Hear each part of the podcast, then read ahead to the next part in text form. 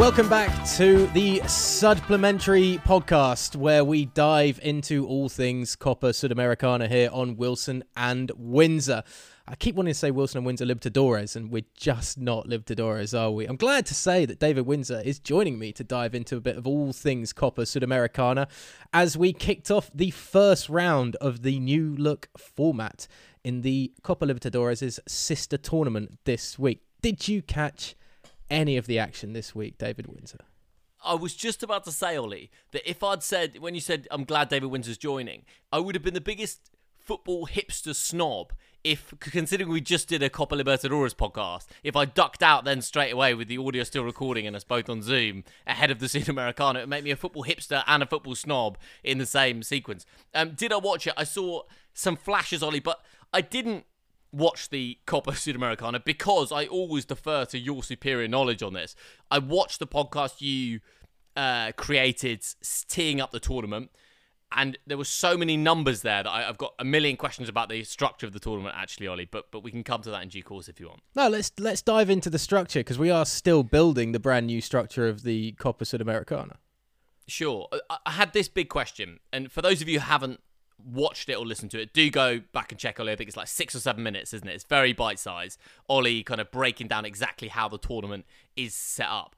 Ollie, you did so well of explaining the new changes, but at the same time, it is quite confusing how, how it is all set up. I have one big question. Right now, we're not at the group stages of the Copa Sudamericana. No. When we do get to the group stages, there's thirty-two teams. Yeah. Fine. There's... uh. Uh, but only one team from each group qualifies for the last sixteen. That's yeah? correct, yeah. Right. So, and then the other eight sides drop in, drop down from the Copa Libertadores. The, the third place sides with. From each group, sure. e- the eight groups in the Copa Libertadores go into the knockout stage, yeah. My issue was this. That's a lot of dead rubbers in the group stages. That is exactly what they're saying about the new look Champions League as well, David Windsor, in European football when that comes in in twenty twenty-four. It is leaving us potentially with a lot of games that may not mean too much. The even bigger worry, if you want to go broader scope with it, is by the quarterfinals, that whole group stage could be completely irrelevant if there's only teams left from the Copa Libertadores in the competition. That's fascinating. It's an interesting yeah, one, that, re- isn't it? That's really, really interesting. So you'll have eight teams dropping down for the Copa Libertadores. You'll have the eight teams that won the group stages, and there's the possibility of having an entire quarterfinal lineup of sides that dropped down from the Libertadores. So everything previous in the Sudamericana was futile. Well, we'll we'll, we'll cross that we'll cross that bridge. Ollie, you love football. I Big enjoy. Time. I enjoy the game. Yeah, I enjoy the game. yeah. So when you did the maths to figure out there will be one hundred fifty-seven, that's one hundred fifty-seven games played in the Sudamericana this year. Some people would think that's too much football, but you presumably thought, get in. I thought, get in. I also thought, though, at this stage of the tournament, we have a lot of football with a lot of teams that a lot of people won't hear about again, potentially. This is the interesting thing about how it's set up because we're already trimming the fat from the, not to be critical of them, but lesser nations, the nations outside of Brazil and Argentina.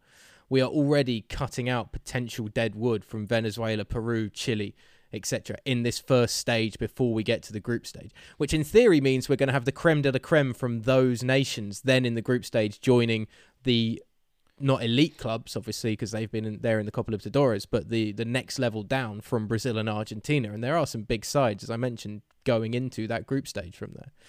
But there it does mean that there are a lot of games right now which maybe doesn't attract the attention of a European football fan unless they're already invested in the CONMEBOL Sudamericana, which is why I completely understand why people might not have caught the first legs of the first round this week. What I will say is they missed some entertainment. But, you know, some of us are dedicated and try to stay and watch some of them. So. I, I did also think, Ollie, I sort of scribbled down, domestic tournament before an international competition? Hmm, question mark. And I thought, is that strange? And then it's not really, is it? Because that's that that's quite standard in football. And even if you think about something like the Champions League, essentially that is a that is an international continental competition, and prior to that is a bunch of domestic matches. Well, and the to Copa, determine who gets there. The Copa Libertadores, in some of its sure. earlier formats, used to have a very similar round of sure. knockout games before we got to the deeper stages of when it was just a knockout tournament. You would have just teams playing against other teams from the same nation. It also makes it quite interesting because you can potentially get some good little rivalries thrown up, or some teams that know each other really well, but perhaps it goes better for one team on the continental stage than it does for another. I mean, Macara against Emelec, they've met, I think, thirty-four times. Emelec have won twenty-one games domestically. Macara get a two-two draw this week, though, with a last-minute equaliser. So it kind of adds a nice narrative that can be then thrown into turmoil, which makes the Copa Sudamericana fixtures then very interesting because it goes against the grain. So, yeah, it's... um. Sometimes when teams from the same nation play each other in a tournament, it can seem stale because they know each other very well. I just don't think sure. you get that necessarily because you are playing two games to try and get into the important stages of this tournament. So it's still very important for these sides to go out and play well. Mm. Yeah, I think you said on on the pod where you teed up that thirteen of the nineteen years the trophy's been won by an Argentine or Brazilian side. I think something like that, you said, yeah. in the, in the history of the Copa Sudamericana. So, which is still you know, more mentioned... than the Libertadores in that spell. But yeah, it's not by much. The Libertadores has only had four different winners in that time. The Copa Sudamericana oh. has had six different winners.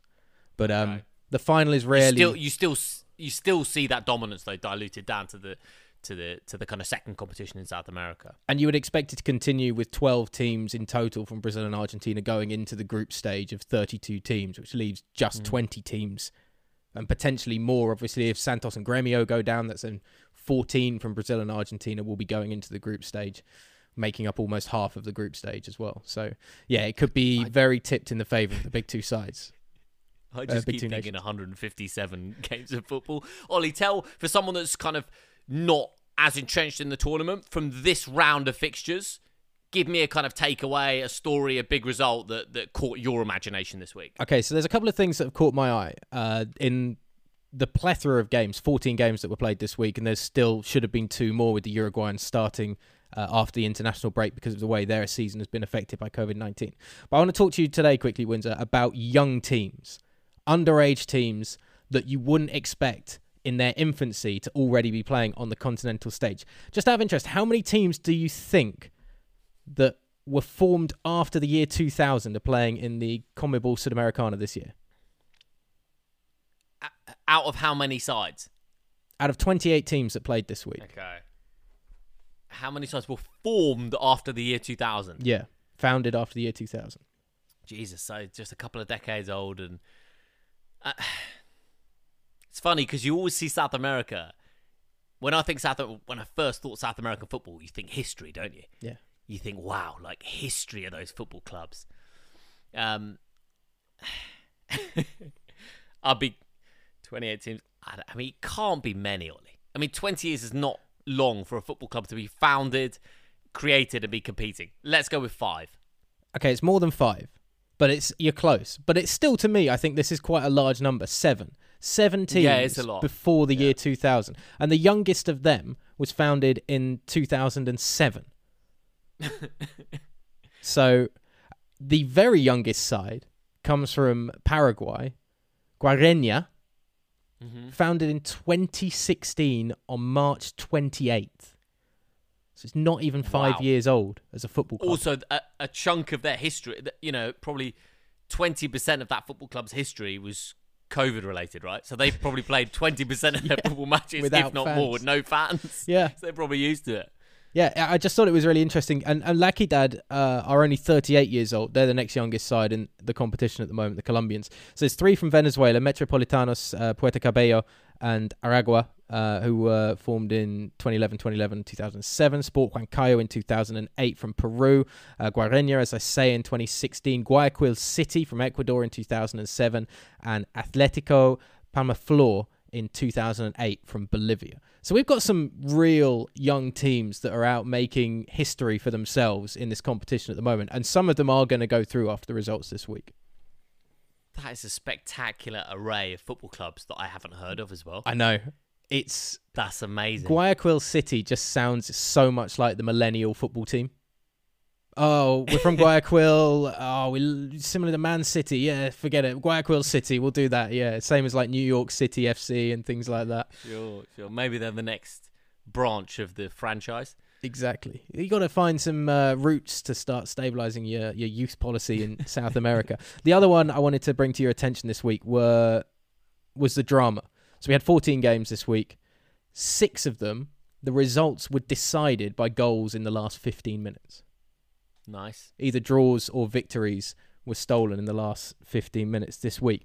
So whether you know the teams or not, there's mm. been a lot of action. I think we've had four sendings off this week, plethora of late goals to decide ties, and nobody is really through except for Deportes Tolima that took a three nil victory uh, in their first leg, the Colombians against Deportivo Cali, and they were very good. And both of those sides are two sides that you would expect to go fairly yeah. deep in the CONMEBOL Sudamericana.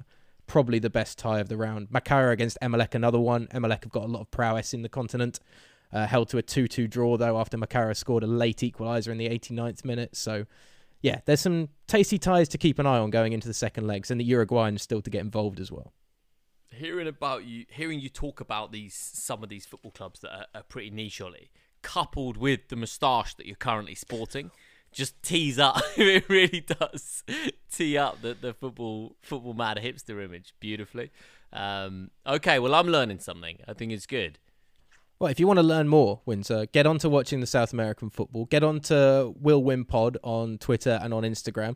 Get on to at David T. Windsor and get start tweeting like you have done for the last few years manically about all things South American football. And get on to O underscore J underscore Wilson to keep a track of the rest of the action as well. And we'll be back next time on another supplementary podcast.